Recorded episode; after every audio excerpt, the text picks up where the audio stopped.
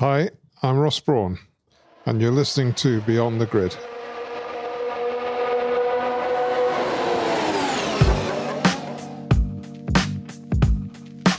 Hi everyone, Tom Clarkson here, and welcome to Beyond the Grid, presented by Bose Quiet Comfort 35.2 wireless headphones. Now, we've got something a little bit special for you this week. My guest is Formula One's Managing Director of Motorsports, Ross Brawn. But we're not going to talk about the here and now. We're getting together to discuss a fairy tale that happened 10 years ago. For those of you who don't know, Ross once had his own team, Brawn Grand Prix. It existed for less than 12 months, yet it left an indelible mark on the sport. It rose somewhat incredibly from the ashes of Honda F1 after they withdrew from the sport at the end of 2008. And thanks to some innovative thinking and the gritty determination of everybody involved, it blitzed the field in 2009 with Jenson Button and Rubens Barrichello. It was one of the most incredible stories in the modern history of the sport. Jenson winning the driver's title and the team an unlikely constructor's crown. And you sense when talking to Ross that he still has to pinch himself, even now, 10 years on. This is one amazing story. I hope you enjoy our conversation. Ross, great to have you on the show. Um, now, this time we're going to talk uh, about Brawn Grand Prix. Crazy to think that it's 10 years uh, since all that. Does it feel a long time ago? It does actually, yeah. Yeah it wasn't that long ago that I was reminded it was the 10th anniversary. And we were running the car a couple of times this year in celebration of it. And it was really when that started to come up that I uh, reminded myself, or I was reminded that uh, it was 10 years. A lot's happened in those 10 years. I'd like to call it one of the greatest fairy tales in the history of Formula One. Is that how you view it? In some ways, yes. I think there was a lot of, if I might put it, substance to it, and that it it wasn't a freak. It happened for various reasons, which all came together at the same time, and yeah, there was a huge amount of work put in that car, a huge amount of investment, Honda uh, investment, and so although it was a small team in itself, the team that had designed the car and the team that developed the car was huge, as big as anyone in Formula One. So there was this whole machine behind it that created the car, which then disappeared. And the nucleus of the team were left to run and race it. Appearance was of a small minnow, sort of David and Goliath type situation. But in reality, we were a Goliath before we became a David, and that's what created the car, gave us the, the tools to do the job. But it was a fairy tale year. I think the contrast between the despair in November when you know we were made aware of the intent for Honda to withdraw, and then the elation in March winning the first race is hard to hard to describe. Can you talk us through the situation at the end of 2008? I mean, the financial crisis was in full swing. When did you first, for example, get an idea that Honda were going to pull out of Formula One?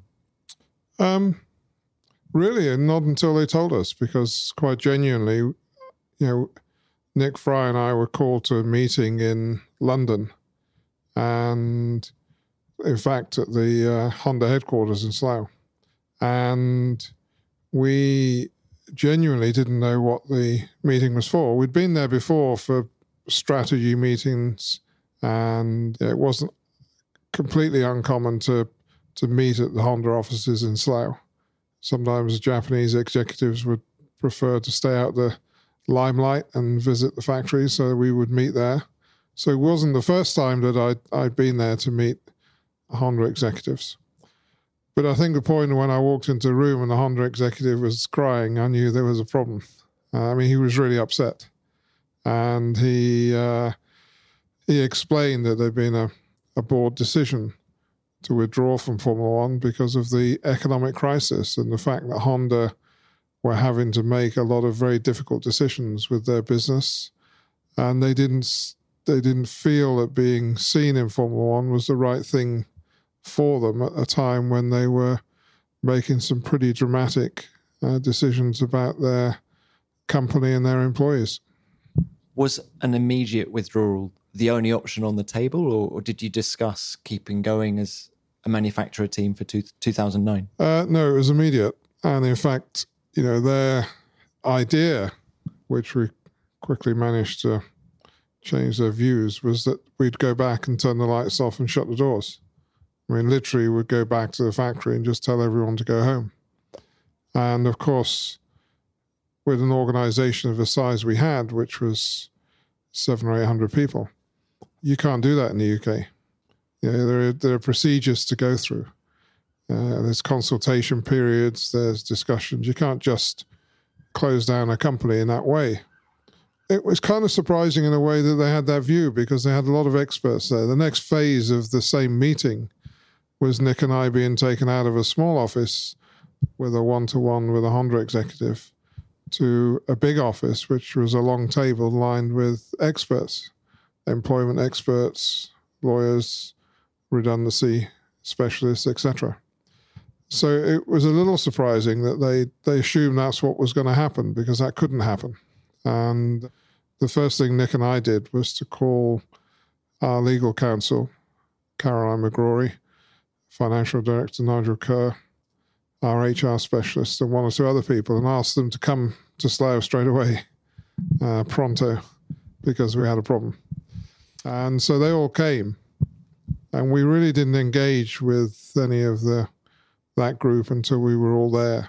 And you know, I felt we needed to have the expertise and knowledge that you know our group of specialists had to decide how we move forward. What about knowledge of the 2009 car? Were you aware at this point that you had an absolute belter there and, and with the double diffuser? And did it sort of make it all the more frustrating? We didn't know what we had. I mean, there'd been a spell when I think it was August time. The objective of the new rules was to reduce downforce, downforce by 50%.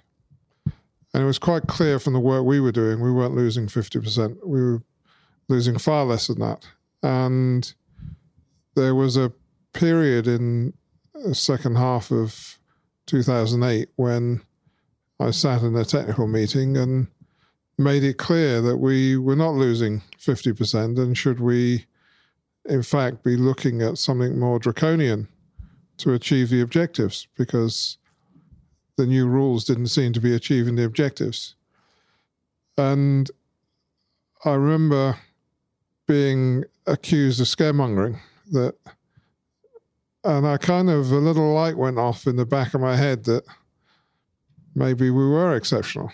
Uh, and quite genuinely, the, the double diffuser was not something which was seen as some massive dramatic breakthrough. I mean, we were looking pretty good anyway in terms of aerodynamic performance, and the um, you know the diffuser design was something which was an enhancement on that. It wasn't night and day.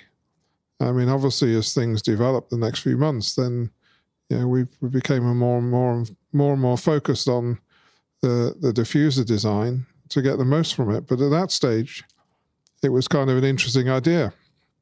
So when Honda pulled the plug, I would say we we felt we had a decent car, but there was no signs at that stage that it was going to be so uh, dramatically better than anything else. Certainly at the beginning of the season. So what happened next? You've had the meeting in Slough with the Honda executives. When did it become apparent that you guys might be able to save the team? I mean, we were in a situation that none of us had experienced before, so we didn't really know what to do. But the first thing we were successful in doing was persuading the Honda board to at least keep the team going for a while because there was a chance we could try and sell it. And the the early attempts were definitely to find a buyer of the team. And of course there was a lot of publicity about the situation. And you know, the team was put up for sale. For sale notices went up and we started to entertain prospective buyers. But I think it's fair to say that, you know, with the economic climate as it was, there was not going to be any any serious buyers, any anyone with any uh, substance. There wasn't going to be a car manufacturer or another major blue chip investor move in because things were fairly dire in that period. But we got you know a whole queue of chances who could see an opportunity. And as we gradually worked through them, and it became clearer and clearer that there was not going to be a serious buyer of the team, not one that we would want to work for, and that was the criteria. We always asked ourselves when they walked through the door, or maybe when they walked out of the door, uh, is this somebody we would want to work for? Because if we didn't, if we weren't positive about it, how could we ask our people to work for them?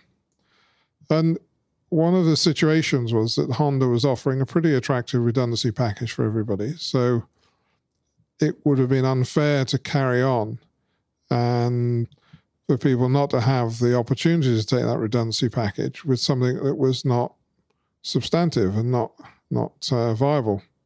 So as time went on, it became clearer that it was going to be us or nothing. So we we we defaulted, quite frankly, into the arrangement we came to, but we were able to offer Honda a solution which cost them no more than they would have done if they they closed the company, and yeah, in many ways, and it's proven to be the case, a much fairer solution for all the people working there than than closing it would have been. And Honda, to their credit, accepted that, and uh, it was a difficult thing for them because management buyouts is a as an unknown concept in Japan. It was certainly very alien to them the, the idea that we would buy the company and certainly buy the company for for a very token fee. And you know they were going to leave enough funding in the company to for it to survive a year. How quickly did this all happen? Were, had you made that conclusion by christmas or was it well into the new year? Um, i think after christmas it was into the new year. I mean we had a someone who'd been fairly uh, enthusiastically pursuing the purchase of the company, I would say was exposed as a fraudster just over Christmas. We'd had our suspicions from the very early stages, but we had to we had to entertain it for a reasonable amount of time. But we put a we put a detective agency on him because we were starting to get our you know starting to get worried. And I remember Christmas Eve we had the report. Nick and I had the report about the guy, and Turned out he was a fraudster who changed his name. He goes down in history as one of the biggest property purchasers in the UK. He took the Irish banks for millions. And it took us a couple of days with a private detective agency to find out who he was.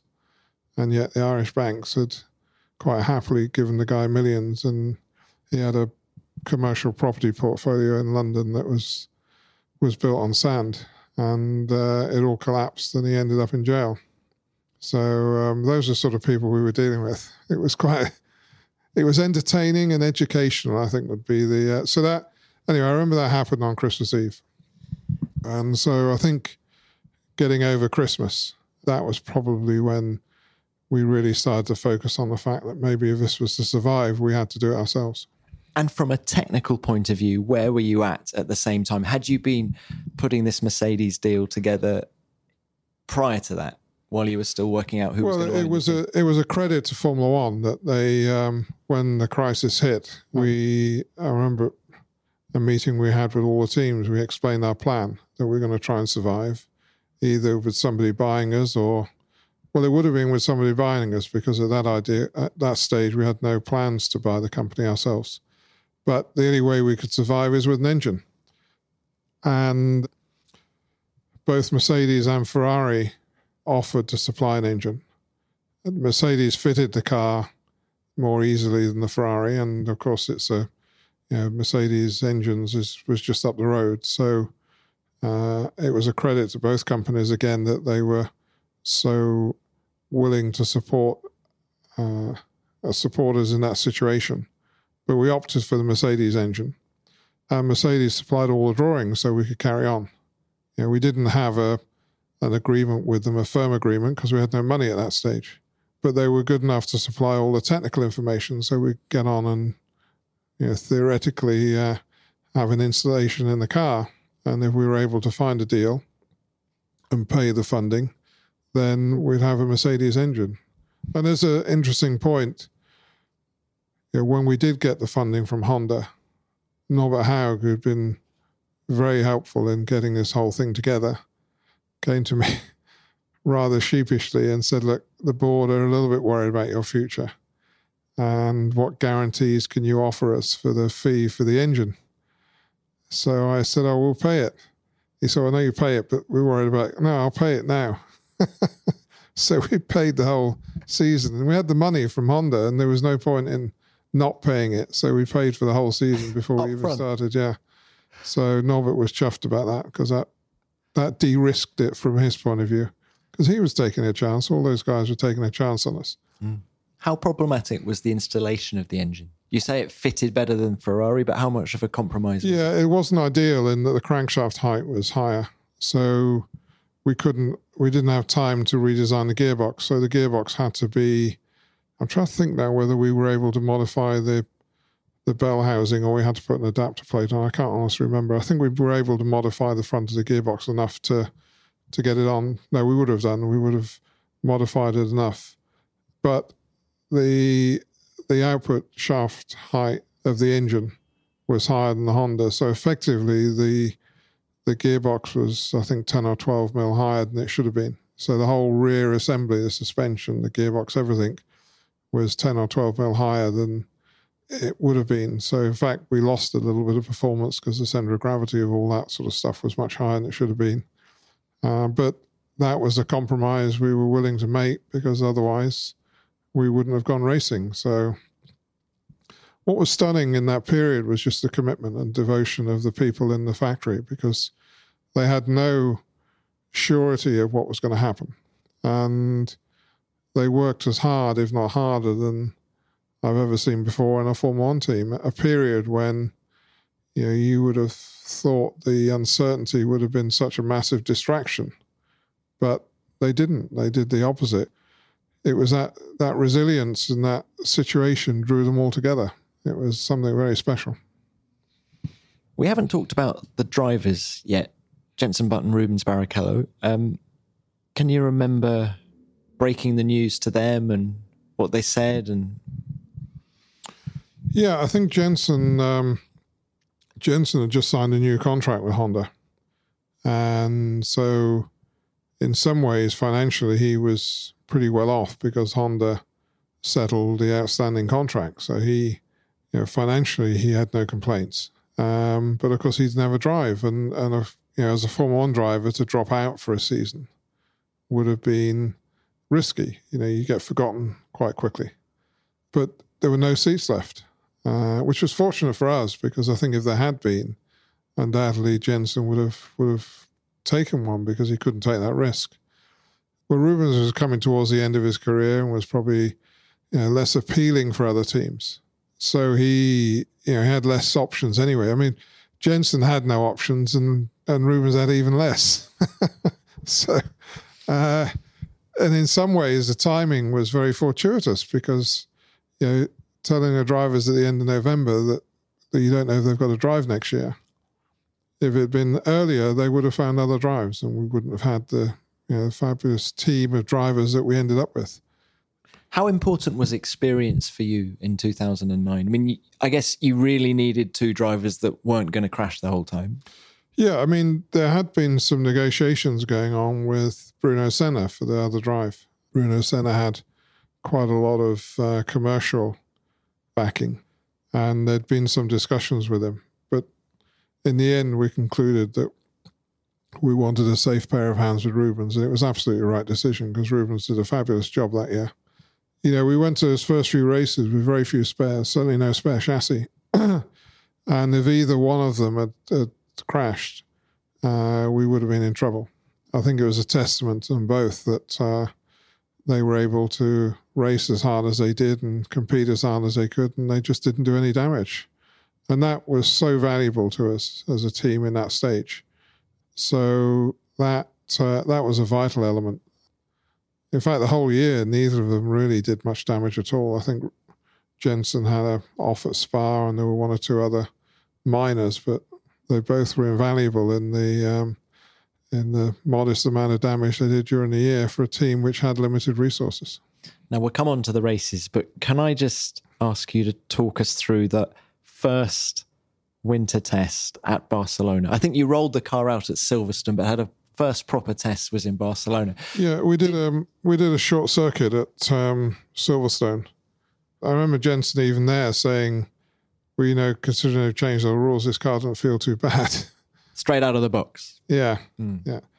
And then Barcelona, there's there's a little bit of variance as time has passed on the sort of version. But what I remember is you know, Jenson having a run in the car and not being particularly complimentary about the way it was behaving, and Shov saying to him, "Well, okay, but you're the second fastest car out there," and he was kind of telling us to stop taking the Mickey, and that was the case. Car was clearly quick.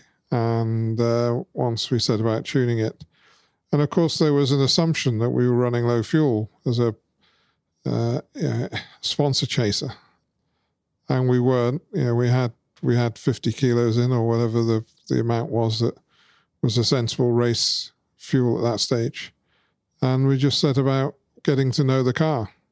So it was good from the beginning, and it was interesting because we missed the first Barcelona test some of the guys in the company had been doing the analysis and the the simulations, and they said, you know what, these cars don't look very quick. So either the tires have changed to a degree that we haven't anticipated, or they're just not very quick.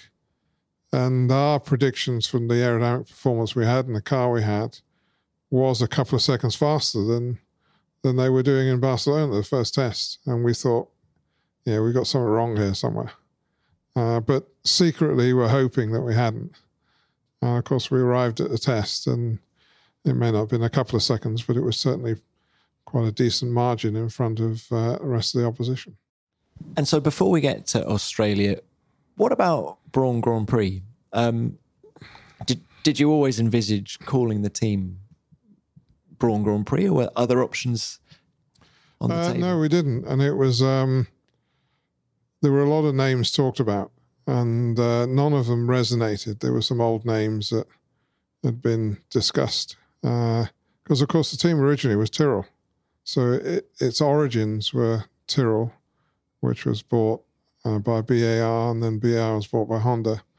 So it's actually one of the oldest teams in Formula One. A few name changes, but it, company registration goes back, I think, to the the 80s, early 80s, or maybe even the 70s. I can't remember, but it's one of the, I think it's the second or third oldest team in Formula One. Did you discuss so, calling it Tyrrell? Uh, it was discussed, yeah. Mm. Uh, whether that would be, and I honestly can't remember all the reasoning behind it. There were some strange names that came out that really were not. Uh, I think Pure Racing was one of them. That I'm glad we didn't call it that. But Caroline McGrory, who was our legal counsel because it was you know that sort of stuff was very much a a group discussion. There were some things which people took individual responsibility for, but we used to have a a weekly management meeting, and uh, Caroline McGrory came up with the idea, and I must admit I was flattered, and nobody seemed to object. So that's how it came about. How proud did you feel seeing your name above the door? Oh, very. It was a real honour. Yeah, very special one of very many special moments that year. So you finished first and second at the Australian Grand Prix. Um, how much of a surprise was that? And did the level of your dominance make you feel that, my goodness, we've got a championship challenger here? I don't think you ever think that. You're just looking for the thing that's going to trip you over. I don't think any team that dominates in Formula One everyone knows that it takes tremendous effort to maintain it, and the correction is just around the corner. You know, the in any of those periods, I've been fortunate enough to be with a very competitive car and team. You're just fearful of of you know, what's gonna you know what's gonna happen. You know it will end. You know it can't go on indefinitely, however long it happens. So you enjoy it but there is a, a knowing that it's going to stop and um, you know it won't go on forever and enjoy it, but you've got to work really hard to maintain it as long as you can. So it was almost we thought we'd done a good job. The work really starts now. But it was a lot of fun. It was so much fun to uh, to enjoy that success, having been through that experience over the winter. Well, Jenson won six of the opening seven races.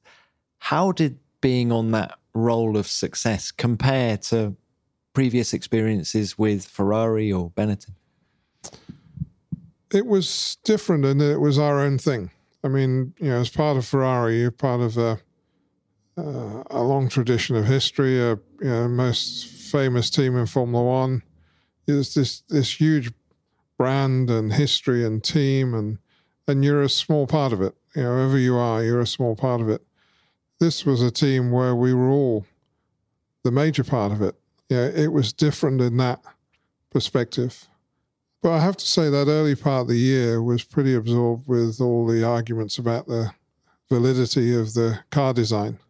And, you know, that took the edge off it. But then I took the view that this is what happens when you dominate.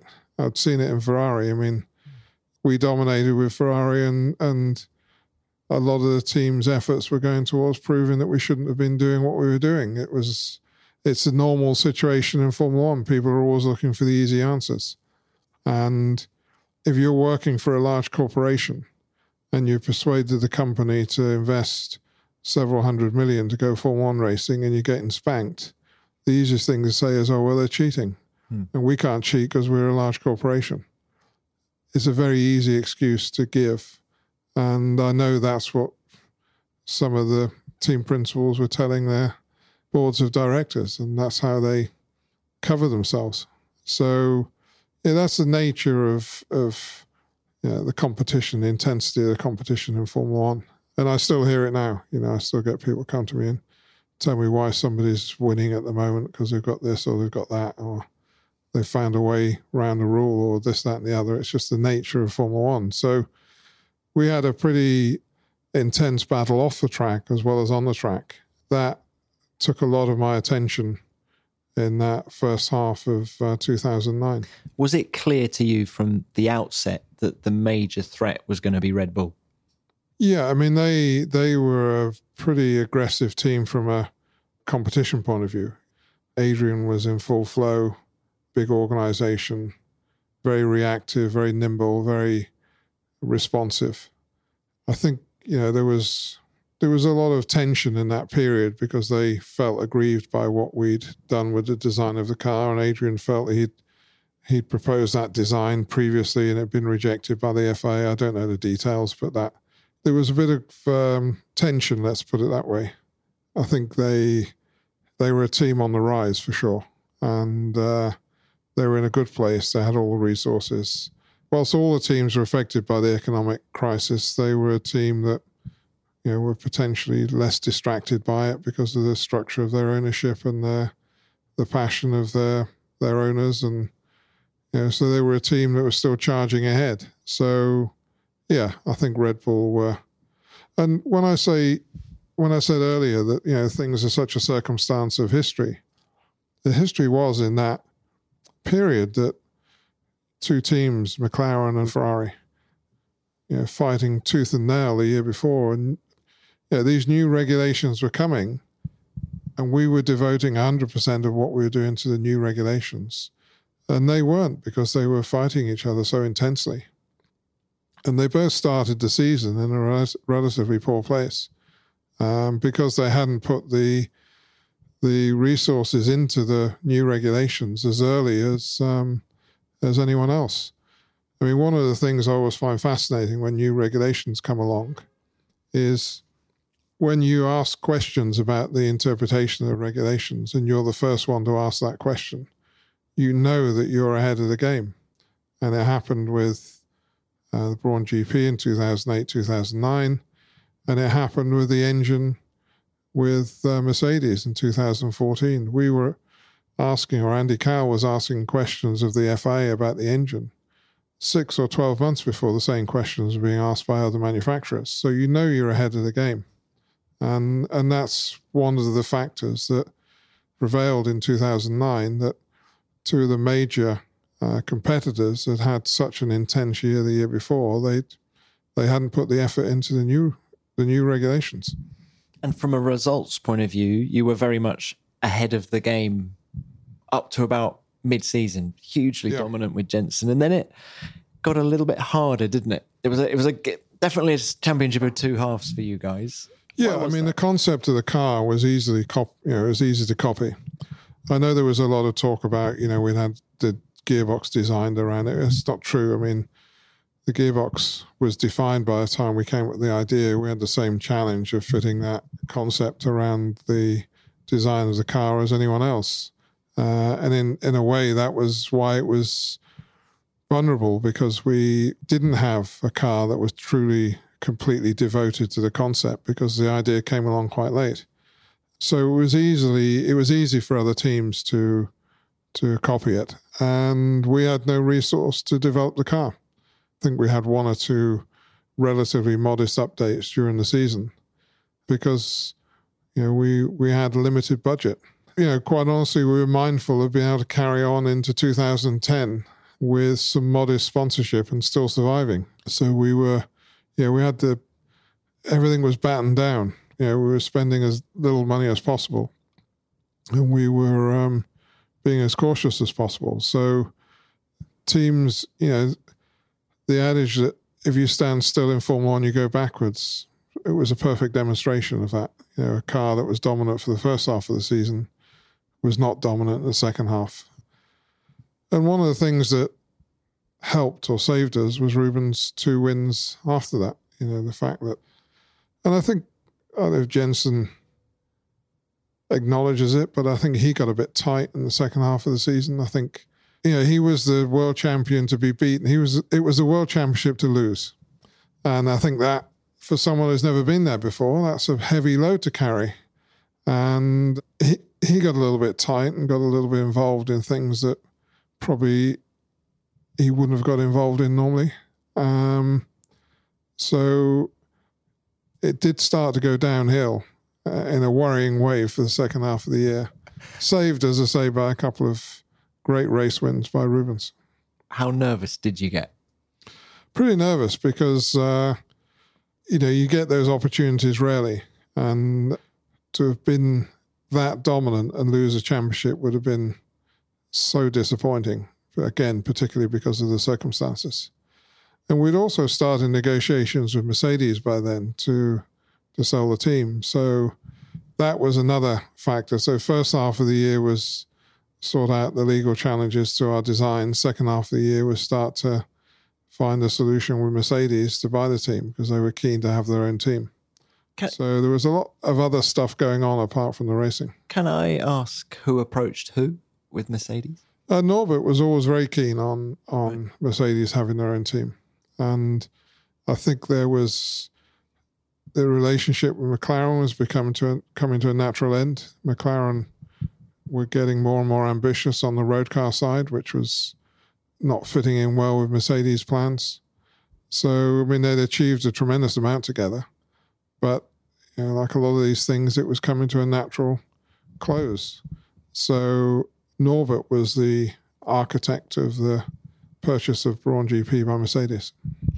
Can I ask you about two races in particular? Um, first up, Hungary must have been an emotional roller coaster for you, given what happened with Felipe Massa and his accident and the spring coming from Rubens' car. Can you just talk us through what happened? Well, when the accident happened, we had no idea what had been the cause. And it was only you know, sometime afterwards that the facts started to emerge.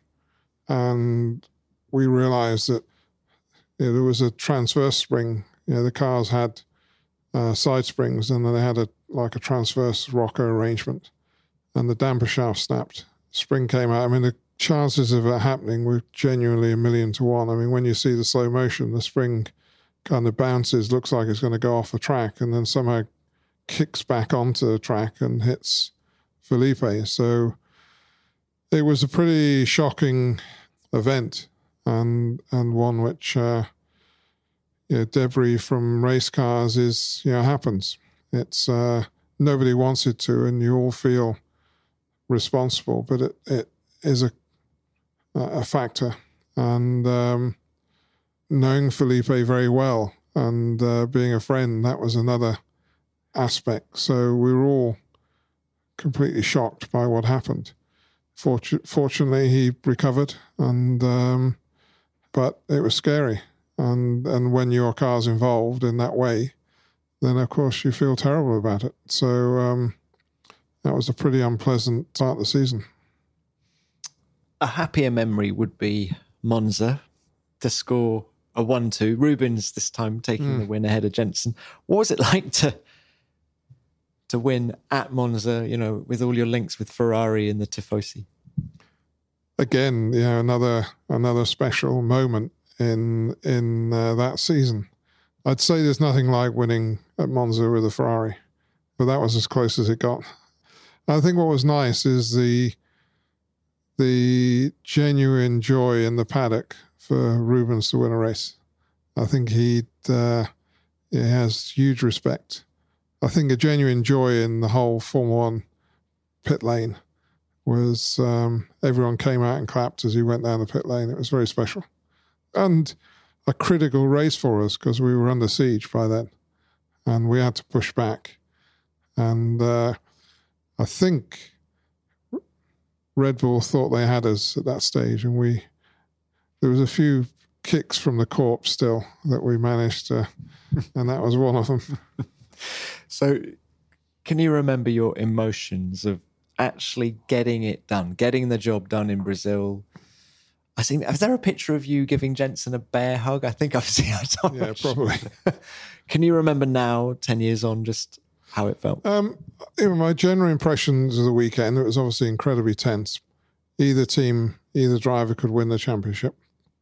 As I say, we'd been under siege for a number of races, and we were fighting back. And qualifying was was sort of very eventful it was a mixed weather qualifying, and I think both Vettel and ourselves got it wrong. They got it wrong a little bit more than we did. So we were down the grid with, with Jenson. Rubens was quite well up there from memory. Obviously refueling at that stage, so you know that was a added element. And uh, so I think Rubens was probably a bit light. We may well have. The thing I do remember is Jenson coming to me on Sunday morning and saying, Look, don't worry, I'm going to get it sorted today. And that was really unusual for him. He never he never said things like that. And uh, his dad was there, and I think his him and his dad had had a talk, and I think he'd realised that he'd he'd not been delivering as well as he had been at the beginning of the season. He knew it himself. He drove a superb race. I mean, yeah, his overtaking was sensational. He just did everything he needed to do on that day, and he drove a fantastic race. You know, was strong when he needed to be, was sensible when he needed to be. He just drove a fantastic race, and uh, and he told me that's what he was going to do before the race started. Ross, how important was it for you to get it done then rather than go down to the wire to the last race? Well, you just don't know what's going to happen, and getting it done a race or two before the end of the season was no doubt uh, much more comfortable than leaving it till the end. I can't remember ever feeling so much relief as I did that day, so much emotion.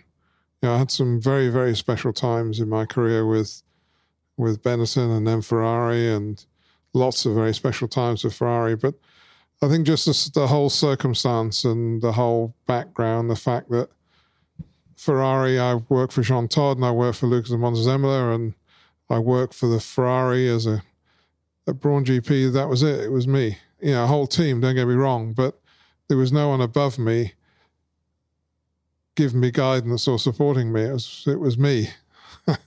the buck stopped, and and that that brought different pressures, but also brought different rewards when when it was successful, and um, so it was very very special and something which I'll never forget. Your proudest achievement? I think so. I mean, I, I've been extremely lucky in being proud of a lot of things, but that was a very special year. And I think because of all the other circumstances, not because we won the championship, it was because of all the other circumstances. Very, I've had very many special times in motor racing and um, championships with Benetton, first race win, first. Yeah, I was I was part of a team that won Le Mans sports car championship, and then of course such a brilliant period at Ferrari, and not just the race wins, but the emotions there and the friendships, and the experience and the connection that you have with the Italian fans and the Tifosi is something which is totally unique. But Brawn GP was different and something you couldn't uh, anticipate, couldn't create.